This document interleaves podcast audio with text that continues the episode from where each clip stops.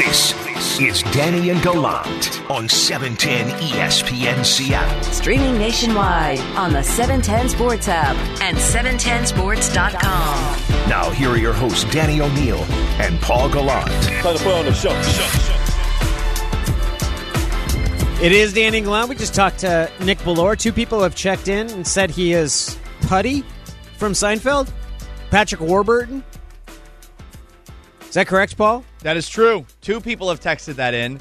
For those who don't know, Patrick Warburton has a very deep voice. I don't know if Bellore's voice went quite that deep, but I would say that his mannerisms are similar to that of Patrick Warburton. Very dry. Yeah, that's right. It's time to bring in Bump here. Michael Bumpus for Bump Day on Blue 42. Here we go. This is Blue 42. We're going to go red, right, tight, close, sprint left, GU corner, halfback, flat, on two. Ready, right. Now here's your hosts, Danny O'Neill and Paul Gallant. Blue 42. Blue 42.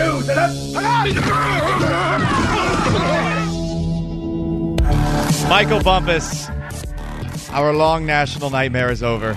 Jamal Adams has signed an extension with the Seattle Seahawks. What was your first reaction to seeing the news? My first reaction was, all right, cool. It's about time. It was going to happen. There was no doubt in my mind this was going to get done. If they did not sign Jamal Adams, it would have gone down as history as one of the worst things that's happened to this organization. You give up two first round picks, um, you give up a third round safety and another pick, and this guy's only here for a year, and you've seen what he's done to this defense, how he's helped out with emotion and intensity, and just the whole vibe has changed since he's gotten here. So I knew it was going to happen. I didn't. I felt like there was no way this wasn't going to get done. Now it's back to business. Now you have to ease him in slowly. Pete Carroll said he did even more than they wanted him to do yesterday out in practice. What do you expect? Um, he's been he's been chomping out the bit to get out there. So I'm glad it got done. That's one thing you can check off the to-do list, the honey-do list. The Hawks got a couple things they have to do. That's one one thing down. Now you got to get Duane done. What if they decide they're not going to get Duane done? What if they decide, like, hey, we love you, Duane. We want you to play this year, but we're not. We're, we'll talk. We'll talk after the season about about redoing the contract or or your next deal. W- what if that happens? it would make sense because he's older and he's going to ask for a bunch of money, and he probably deserves a bunch of money because of the way that he's been playing. But you're going to have some unhappy campers. You're going to have a, guy who's later in his career who's looking for a job security. You're going to have a quarterback who loves this dude, who trusts this dude on that blind side. I can understand it, but if it doesn't get done, man, you're just going to be a, a bit more drama. And right now, I'm just like, man, kill the noise, kill the drama. It's almost time to go. Try to make everybody happy. Hold it together for a season. Just get through this season, and then we can figure out what's going to happen next season. Uh, it needs to get done. If it doesn't, I understand. But if it doesn't, number three, watch out. Yeah, and look, maybe it's unfair to blame Stone Forsythe for the corner blitz that hit Geno Smith, but there were other moments in that game on Saturday night where Stone Forsythe did not look like he's had a lot of experience in the NFL. And by the way, that was his first actual ever game. Yeah, he's just not ready yet. He's young. What do you expect? His very Right. first game. He's going to be better this week, but he, he just ain't ready yet. And if that doesn't make you value Duane a bit more, then I don't know what is. What was your reaction to that, Zach? Because Geno Smith got clobbered from the blind side, and everybody, okay, something clearly went wrong. What was your reaction to that? All right, here's the thing. NFL Game Pass has gotten rid of the all 22, which I hate right now because I can't really dissect what's going on. But here are things that could have happened. All right, if there's a, a QB or excuse me, a slot receiver, he could have looked hot. Maybe they missed it. Maybe Geno just didn't see it. You could have slid the protection, could have put a running back there. So there are some things that could have happened to help Forsythe. But I also know that at that tackle spot, you can peel off and forget your assignment and say, look, this guy's most dangerous right now. Let me hit him and hopefully the quarterback gets the ball off. Geno didn't see it either. So there are a bunch of things that happen that allowed this to go down, but it doesn't look good when you have the guy who was supposedly supposed to replace Duane Brown and he doesn't see that. I feel like Duane Brown would have said, all right, forget my assignment. This guy's hot right now. Let me pick him up. You haven't touched on Saturday night's game with us yet, and the Seahawks only had the ball for 19 minutes on offense, so it's really hard to come away with any, I think, strong takeaways about what you saw. But was there anything good? Because for the most part, it was a struggle outside of the DJ Dallas catch and tiptoe down the right sideline for a touchdown. Yeah, it was a struggle, and uh, that should let you know how valuable an O line is and Russell Wilson is. Just that first half alone. But what I did see, I saw them trying to get the football out the quarterback's hands quickly. I saw Magoo missed a couple guys. Uh, Magoo's looking for the home run play. He's used to that that Schottenheimer offense to where he's trying to go deep. So it's hard to really tell what this offense is going to look like. But I did see quick game, saw the concepts. QB doesn't get the ball out of his hands. Question two. All right, Bump. We've seen the enforcement of the anti-taunting rule. I think everybody is. Who was the Colts running back? Was it LeMay? Yeah. Who ended up kind of flexing after dragging guys for ten yards? He like flexed on him a little bit, said like "Let's go." Got flagged for it. Everybody's like, "Why?" Nobody, nobody wants to see that penalized. John Mara, who's the Giants owner and kind of the, the blue b- blood embodiment of old school NFL owners, somebody who's on the competition committee, here's his explanation for why the league is is upping enforcement of taunting rules. Yeah, I mean, that's something we discuss every year in the competition committee. We, we get kind of sick and tired of the, of the taunting that does go on from time to time on the field. We've tried to balance um, the sportsmanship with allowing the players to have fun, and there's always a fine line there. But none of us like to see that, and uh, it's just a question of whether you can have rules that can be enforced and, without taking the fun out of the game too. But nobody wants to see a, a player taunting another player. I know I certainly don't, and I think the rest of the members of the competition committee feel the same way too. Your reaction, Bone. Who's tired of seeing it? Who? The guys upstairs sitting in the suite, nice and comfy, drinking during the game and shaking hands and wearing ties and telling corny jokes. Like, who's tired of seeing this? Well, ask the coaches and the players. Like, he has no context. This dude has never played a sport. I looked him up. I'm like, he has to have played some type of sport somewhere. He's never played. He's just no been. lacrosse? I, He, maybe he seemed like he might have, East might have Coast. played lacrosse. Perhaps polo? Maybe Perhaps polo. I mean, a, gen- a gentleman's sport. No, that know? dude's a maybe, golfer. Maybe a gentleman's golfer. sport. That's it. Nothing It's- other than that. You have you have no experience on the football field. And who's in the who's in the competition committee? Probably a bunch of old guys like him who are sitting upstairs nice and comfy. Like ask the guys who are on the field. Talk to referees, talk to coaches, talk to players. Emotion is part of this game. Now, LeMay made a play. He got up and flexed a little bit. He might have looked at the defender for a split second, but then he turned away, walked away. There was nothing disrespectful about it. The defender didn't even react to it. That's how you know he was like, oh, the guy made a play. You're allowed to celebrate. It's ridiculous. They need to get younger guys in this competition committee. I don't know if they do or not, but put a guy who's in his 40s in there, who's, who's more in touch with the game and who these guys are today. Put a guy in their 30s. You have 30 year old men leading football teams. You have coaches in their 30s leading leading football teams. You need to get some younger guys in this competition committee because this ain't this ain't the 50s and the 60s and the 70s and they were mean back then. Like that game was mean. Uh, it's it, was more mean than it is now. We just talk a little bit. It's part of the game. I didn't even talk trash when I played, but I appreciated it. Like it's it's no context, man. Get out of here. Sound old. the customer is always right, and they didn't even consult the customer either. I mean, what does the average fan think about this? And yet, here's Country Club, who's busy running the Giants into the ground. He's going to fire Joe Judge and hire some other idiot head coach next. And this guy has the stones to say that, oh, well, we don't like it. It does sound just so crusty and gentlemanly. And it's like, you guys are essentially the purveyors of a sport where dudes are trying to decapitate each other on a play to play basis. Are you really going to try and act like you're some sort of nobleman? This isn't England. You're not a baron. Let's let the guys actually play it in the way that it's supposed to be played, which is fun. Because guess what? It's a fun game played for the entertainment of other people. I think the part that is strange to me is I think taunting has largely been taken out of the game. I think it's very rare when it happens. Like I, I don't think it happens as much as it did 20 years ago or 25 years ago. So it's it's strange to me that there's this emphasis of like people feeling that that has come into the game. When I'm like, yeah, I, if anything, I feel like that's already been purged. And I don't. Somebody texted in here from the 253. I think they don't like taunting because when you watch a kid's flag football game and six year olds start taunting, you know where it's coming from. It's about the kids. I I get that Kids Like are going to be kids. 10 I get that 10%. First of all, there's a ton of things in this world that we say are okay for adults to do and are not okay for kids. Like, there's nothing wrong with saying, hey, if you get into the NFL, you can do that. Until then, I, I want you handing the ball to the official. There's nothing to stop you from doing that. The other part is, is that like really we're not talking about flashing middle fingers or we're not talking about like de- degeneration x crotch chops that people are delivering toward each other it's it's antoine winfield flat chucking the deuces right in the eyes of tyreek hill after tyreek hill did that to him earlier i i just unless the unless the league's owners thinks that the money doesn't want this that the advertisers in the league don't want it and they want it more classy and more dignified i just i don't i don't get this But that's what's funny. Like, what are you going to start getting advertisements for? Some sort of fancy perfume? You sell beer. That's what. That's what these games sell.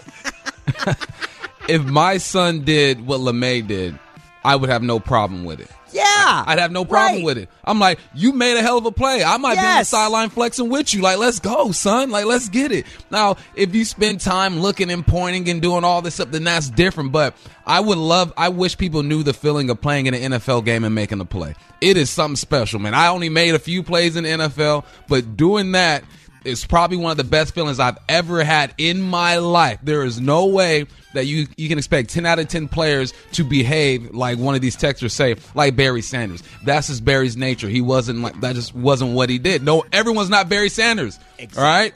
Everyone's and different. that's what makes that what that's what makes the NFL beautiful is that you do have different personalities. Yeah. My mom, Kitsy, had always threatened if I did anything like that in a high school game that she would come onto the field and pull me off by the ear. And sadly, I scored two touchdowns while she was not there, and I did not know that she wasn't there. So I behaved. I was Barry My Sanders. mo- my mom wanted to pull me off the court during a junior high basketball Really? game when I was playing for Sacred Heart Academy because I was taking charges. I was flopping. She was furious. Like, Oh, she my was- God. She was furious about the flopping. Your mom She was has like, honor. You are you are exaggerating it. that is not what. I was like, come on, mom. Oh, she was furious. That's that's that's awesome. All right, question number three. Bob, I'm excited about this. D'Wayne Eskridge is finally off the PUP list. How do they play him the rest of this preseason, though? Because he's got to be behind the eight ball. I mean, Freddie Swain, we've seen him clearly, I think, grab a firm hold on that third wide receiver spot. How do you manage a wide receiver who's behind the rest of the class, but also is a second round pick? Man, I say you don't play him. Honestly, I say you don't play him. It's not like he's fighting to make the football team. He is going to be on this football team. He was their first draft pick. Let him sit.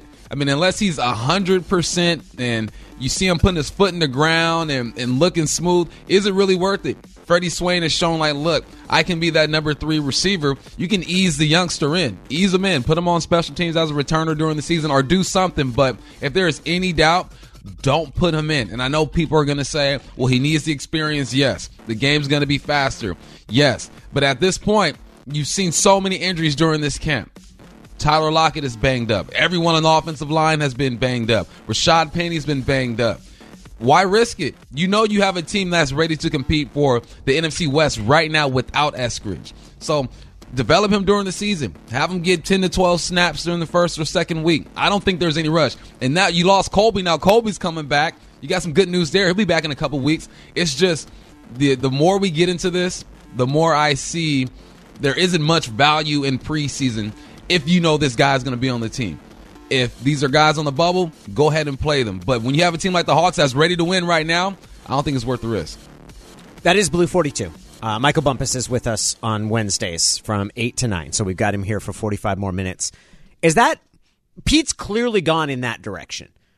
Seattle played didn't play 31 players on on Saturday night. It was the fourth most highest. None of their first string offense played. I think Freddie Swain, DJ Dallas were probably the most prominent guys that that got on the field.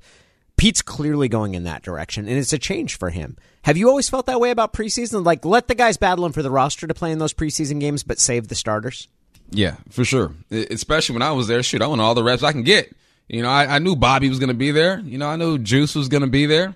Let's let these young guys battle it out. Now I can understand why people want to see rookies play because they're rookies. They haven't been in this mm-hmm. situation. But if they're coming into this season with injuries, being banged up already, and you know they're gonna make the team, man, don't don't even risk it. But I'm okay with it. I'm okay with it. Um, I would say the last couple years I've kind of come around to it because now I understand like these are investments. You're spending millions of dollars on these pieces that you want them just to be available. So I'm good with it. Pete Carroll has always had a close relationship with his players. He was asked yesterday about how that relationship plays in, and specifically, Jamal Adams was asked whether whether his relationship with Pete Carroll sort of plays a factor in some of the negotiations as you're trying to get something. Is that something that can help get it get it over the hump? Here was Jamal's answer. Oh yeah, it was everything. You know, obviously just from when when Pete called, um, you know, when when the trade happened, um, you know, him calling me, reaching out, calling my mother, um, that meant everything to me. It's the little things like that, and um, our relationship has always been strong, um, and it's just going to continue to get better. Just, I've always I've always thought that when when it comes to coaches, those are tiebreakers. Like if all all money being equal, they'll go play for the they'll appreciate sort of the personal touches of the coach. Like everything being equal, then the the quality of the practice field, then the quality of the headquarters. That money money's the primary decider am I am I underselling? Like, does does the idea and the appeal of playing for Pete Carroll and the connection he fosters does that does that help keep guys here, Bob?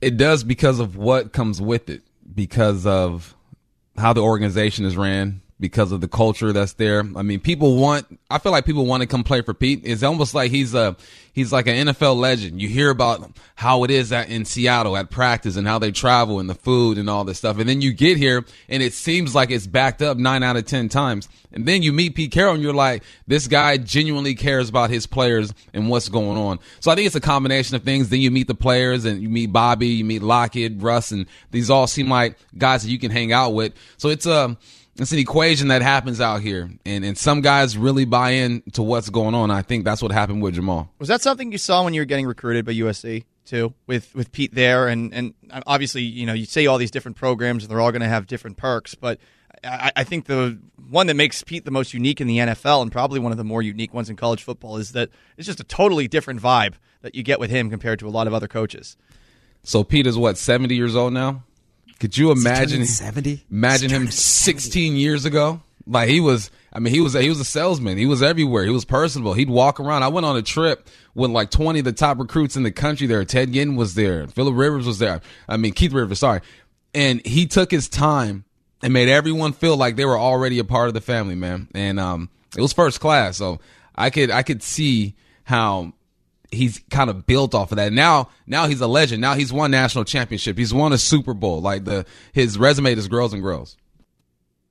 It is Danny Gallant. Michael Bumpus is here with us. What's next for the Seahawks? The biggest the biggest question of their offseason is now settled. The biggest question, the uncertainty of, of Jamal Adams' contract is settled. And I think we all we it's not a surprise that it got done. But what's next? You have Duane Brown, who's not practicing. You have Quandre Diggs, who's also someone who would made a Pro Bowl last year. He would like an extension. He's got one year left on his deal. Bump, what's the next thing that this team tackles? Hopefully, Duane. I yeah. mean, it, it has to be, even if it's not, even if he doesn't get what he wants, but there's a decision. Like, okay, this is the direction we're going. Either we're going to extend you or we're just going to table it for next year. I think that needs to be done because he needs to, we need to know is this going to be the guy, uh, what, week one against the Colts? Then after that, I think is Diggs. And what's, it's a gift and a curse that you have all these important pieces, right? Diggs is a Pro Bowler. No, no, no denying what Duane brings to the table, but they all got to get paid. So it, it, has to be stressful. But right now, figure out what you're going to do with Duane, and then I think you can go to Diggs. I'm curious as to how deep the line is that the Seahawks will draw here, and mm-hmm. there's got to be a point where they look at themselves and say, "Yeah, this is not ideal for us considering his age, considering maybe he was thinking about retiring, considering he's had the knee issues, considering he's not practicing as much. But we know what he's at. The level that he plays with, the toughness that he plays with when he's on the field. Do we really want to say, nah, we can do better than this? Because it's going to be hard for them to do better than this. Forget the short term. I, I look at 2022 as a year where they're going to need Duane Brown because I don't know how they find somebody other than Brown to play left tackle. For me, the Seahawks had the leverage in Jamal Adams' negotiation. They had the leverage of saying, we're offering you $38 million guaranteed, and you can take that and be the highest paid safety in the league. Or you can play potentially on a series of one year deals. And you can roll the dice and say, I'm gonna I'm gonna stay healthy, I'm gonna play. But Seattle had the opportunity, like in their hey, you're under contract for next year. If you want to play, you're 25, you're uh, almost certainly not looking to take a year off. We have a huge pile of guaranteed money for you to take, or you can you can choose to go this uh, this different route. I think Duane Brown kind of has the leverage. Seattle's the one that's got to make the decision right now of do we try to stare him down?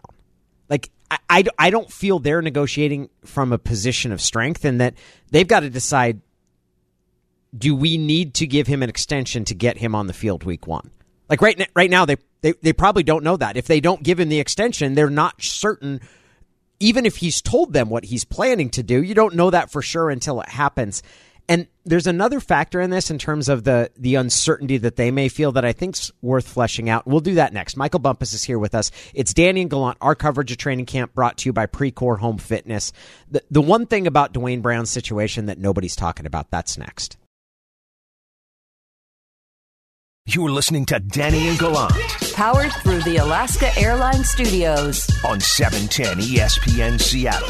Now, here are your hosts, Danny O'Neill and Paul Gallant. The Jamal Adams contract is an easy one. Not that it was an easy negotiation, but that's really straightforward for a team, right? You got an all pro safety that you traded two first round picks and a third rounder for. You want to extend him. The, the only the only thing you're just hoping it gets done.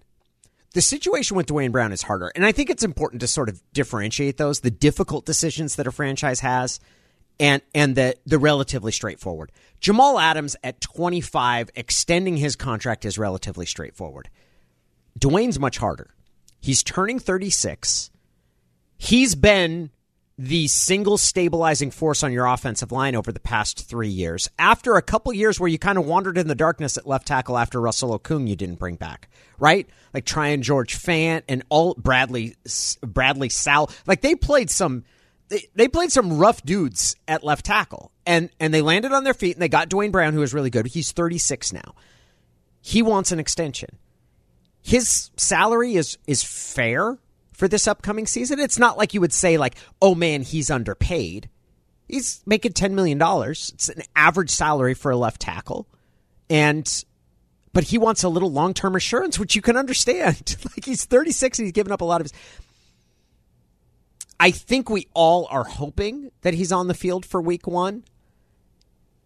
Does his importance to the team, and we'll start with this question. Michael Bumpus is with us here. Does his importance to the team maybe mean that you err on the side of making some financial concessions you wouldn't for another player just because he plays left tackle and you don't have a clear replacement lined up? Yes, you do what you have to do to keep this man on the team. It he's a leader, and it, it's more than just football too. He, he's a leader.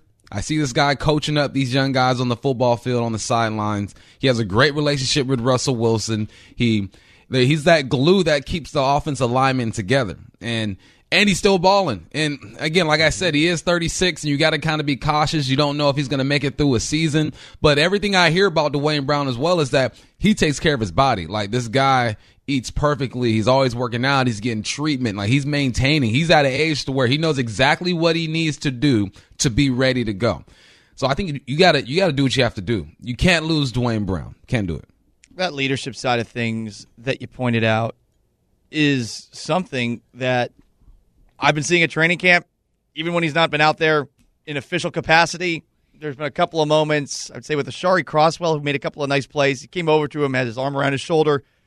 These are the kind of things that you see from a, a veteran player, and, and you're like, yeah, that the value that he brings. Maybe this is exactly what he is worth. Maybe you're overpaying a little bit as far as a guy who's not the best in coverage because of that, or because of the level of energy that they had with him back out on the field yesterday. I, I thought the defense kicked the offense's butt yesterday, and I, I, think a lot of it had to do with some of the juice that the defense seemed to have with Jamal Adams back in the fold. Yeah, and the boost that it would bring. Paul, you made the point too when you went through the number of games that he's played. Like this is this is a dude that uh, if if you give Jamal Adams credit for playing through the injuries he did last year, which he deserves, you give Jamal or Duane Brown just as much credit because he's True. played even longer at at a equally demanding, taxing position. He doesn't miss games either. It's not like his attendance is perfect, but he, he's played through a lot, including when he got here. He had a high ankle sprain. He didn't miss time after that. So all of those things are there. When I say it's a difficult decision, and here is part of what we know, but we don't know the full story. I know this offseason there was some talk about the possibility Duane Brown might retire. Like that that it wasn't a slam dunk that he's coming back. And and I don't know how that was communicated to the team or whether that was he's thinking about it or whether he told some people he wasn't playing. I don't know exactly how far that went. But there was there there that that uncertainty was something that was discussed with the Seahawks this offseason. That was that was kind of an issue. And that in some ways it would kind of change. I could see how if you're the front office and this offseason you hear, okay, he's not sure if he's going to play in 2021.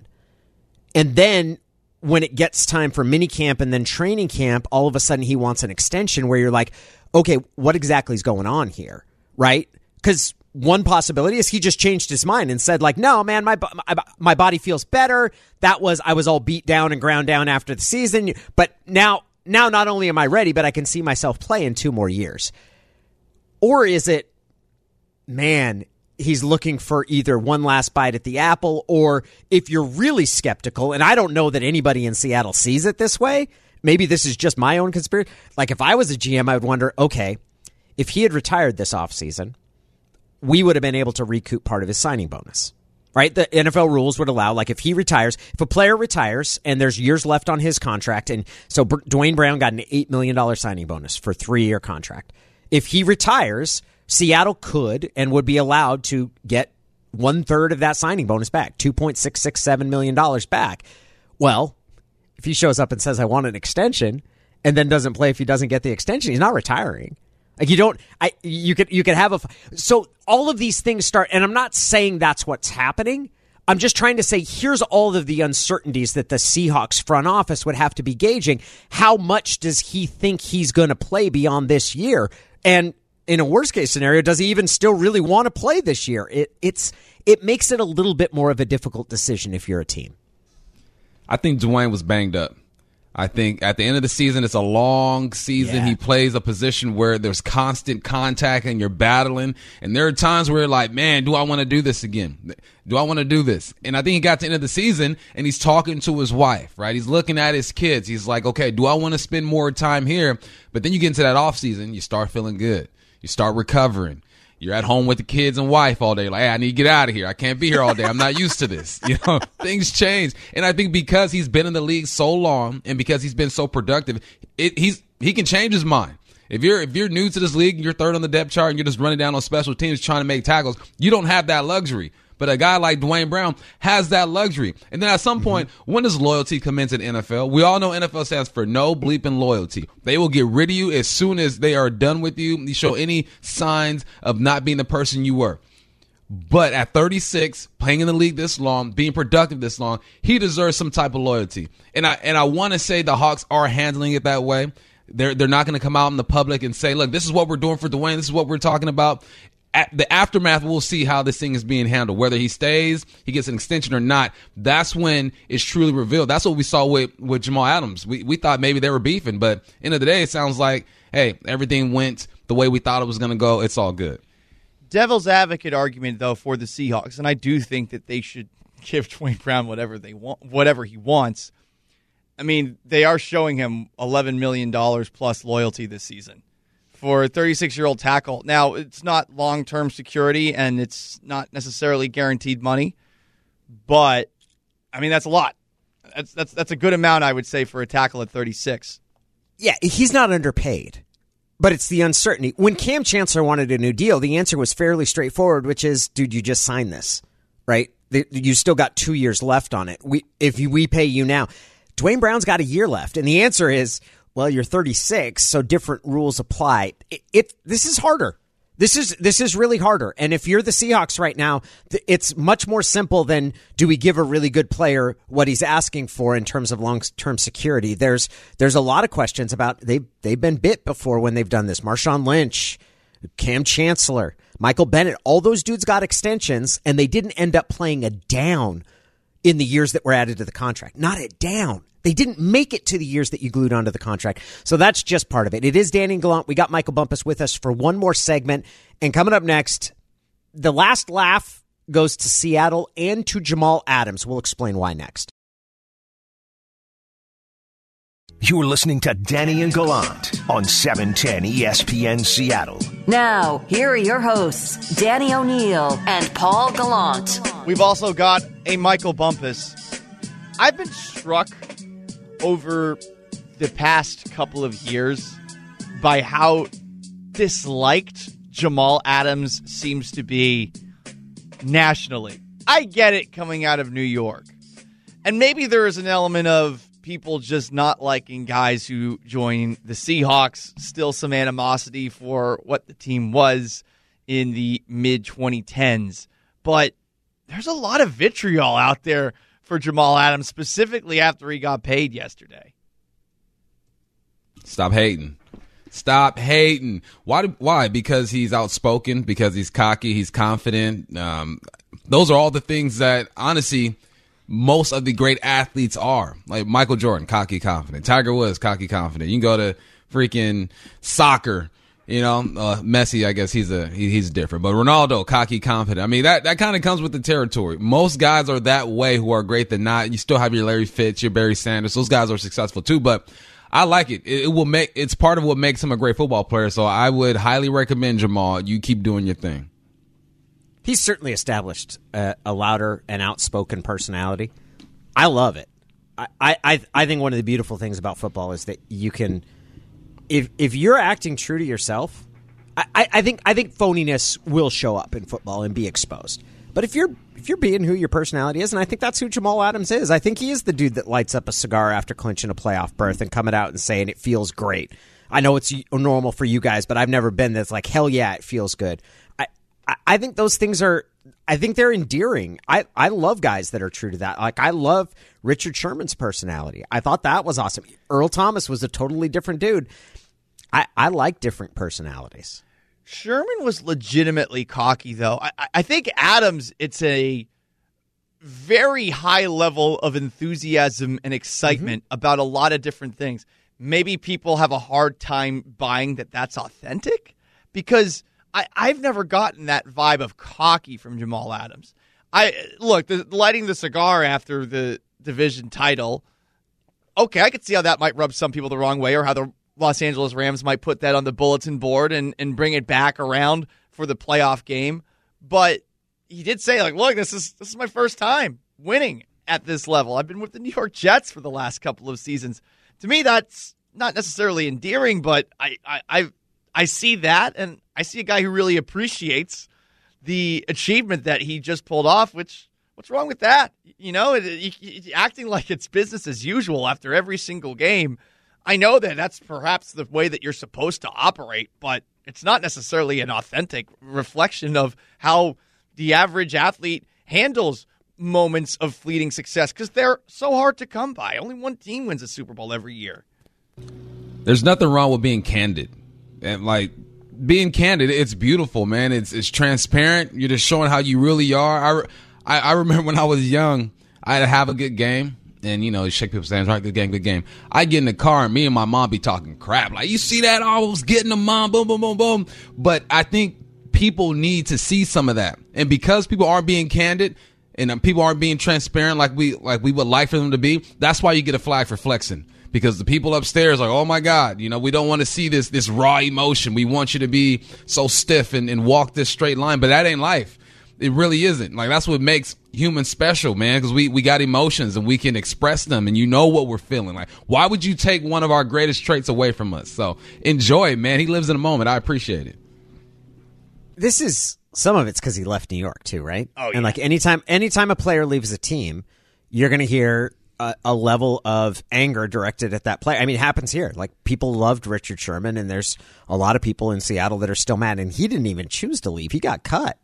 Like those, uh, there's there's a certain amount, and if if you if you're loud and outspoken, you can't worry about what people say about you because in as a professional athlete, if you do things that command attention, you can't worry about how people are going to react to them because there are going to be some people that like it who cheer for the team you play for and some people who don't who either cheer for the team you used to play for or the teams that you don't play for. Like you'll eventually become a target. Jamal adams is sits down with wyman and bob this afternoon in their show i'll be interested to hear what, what he says their show from from 2 to 4 today. Uh, jamal adams there. I i love his personality. I love dudes that are interesting.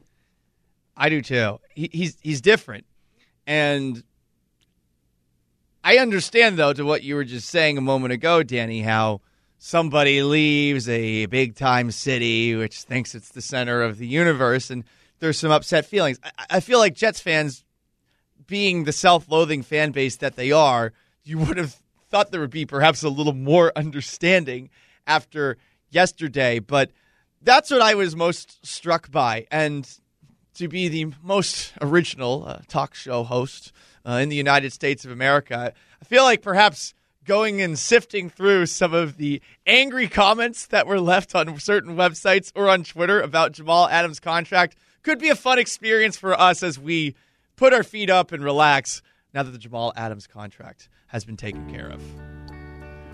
At Makar 11, Blitz Boy can't cover. Only good for regular season. Chalked in the playoffs. Spelt it wrong. Just like all of his teammates. DK should request a trade, wasting his career in Seattle. blitz boy can't Blitz cover. boy. That's blitz boy that's the common insult that gets thrown his way. Is it really an insult when you had nine and a half sacks and set the Yeah. record for sacks as a safety? Yeah, that's that's that's a strange it's a strange route to go down. It's a very strange route to go down. Do we ask? Do we ask Shaq to make free throws? No, he won't make those throws. That's not I what he that- does. I, I, I thought that was like the God gave us Shaq's poor free throw shooting because it wouldn't have been fair. Like if he would have made eighty percent of his free throws, it just wouldn't have been fair. Like he need everybody needs a weakness. For Shaq, Yeah. it was free throws. Agree. Touchback six on Pro Football Talk comments. Any Sea Hag fan claiming two first round picks and 18 million for a rover has no idea what they're talking about. He can't cover. Period. All he does is blitz and get caught out of position because he has an inflated opinion of himself and isn't a cerebral player. Adrian Phillips, I think this guy's a Patriots fan, totally outperformed him last year in every category save for sack accumulation, but it didn't cost New England two first rounders and 18 million a year. Right now, the Wilson and Adams deals are terrible, as is the Duane Brown contract. Just wait until DK Metcalf wants twenty-five million a year. Touchback six on Pro Football Talk. Very angry. How the world is R- Russell Wilson's contract a bad deal? I, I, I, Looks like a bargain now, right? With Josh Allen getting a deal. Well, we paid one of the best quarterbacks in the league, one of the highest quarterback contracts. Like that's probably the epitome of a really fair contract. And if you have a franchise quarterback in the league, there's nothing more valuable than that. Yeah, that's. I, it, I could see how someone would look at it and say Seattle gave up an awful lot to pay that guy more than any other safety. I, I could. I think that that's sort of. It's a potentially valid criticism. I don't, I don't know if it was worth it. I think the Seahawks looked at it and said, "We're not going to get a player this talented any other way." And he's still really young, and we think he's going to be a huge part of our defense. And our coach knows how to use safeties. So I, I could get that saying they gave up. They did give up an awful lot, and then they paid him an awful lot. But I don't know, man. Until they miss the playoff, don't they have to miss the playoffs first before you Yeah. could say like it was Yeah. a bad deal? Hey, it w- was Budda Baker available? No, No. right? Right, No. exactly. That's why you go and keep this man because Yeah. Budda Baker ain't out there. And QB, QB's wise. I mean, who else was available that's better than Russell Wilson? You, you- Brock you don't, you, Osweiler. you don't let the best walk away from you. You, you got to keep it. And just because they don't fit what you think a safety should do or what you think a quarterback should do, well, stay on the East Coast, man. Good luck with that over there with the Jets. All right, good It's luck. saying like, well, you they got this guy with a third round pick. Yeah, they did. And Seattle, when they drafted Kam Chancellor with a fifth round pick, kept him with two different extensions. There's, it's hard to draft that dude in the fir- the fifth round. And if you got an opportunity to acquire the guy that you think is really good and it costs you two first round picks, like that's a lot to pay. But if you think the guy's good enough, pull the trigger. I'm here for all the salt. It's fantastic. Michael Bumpus, it's always fantastic when you join us. We'll hear more from you on Friday. Hopefully, there's a Duane Brown deal or a Quandre Diggs deal to talk about then. Otherwise, we'll be talking about the Seahawks' second preseason game against the Broncos. Thanks for joining us, Bump. All right, guys, have a good one. That is Michael Bumpus at Michael Bumpus five on Twitter. What's your reaction to the Seahawks signing Jamal Adams to the extension yesterday? Are you relieved? Are you excited? Is there a word that we are missing here? We'll give you our answers to that question next. Danny and Gallant, 710 ESPN Seattle.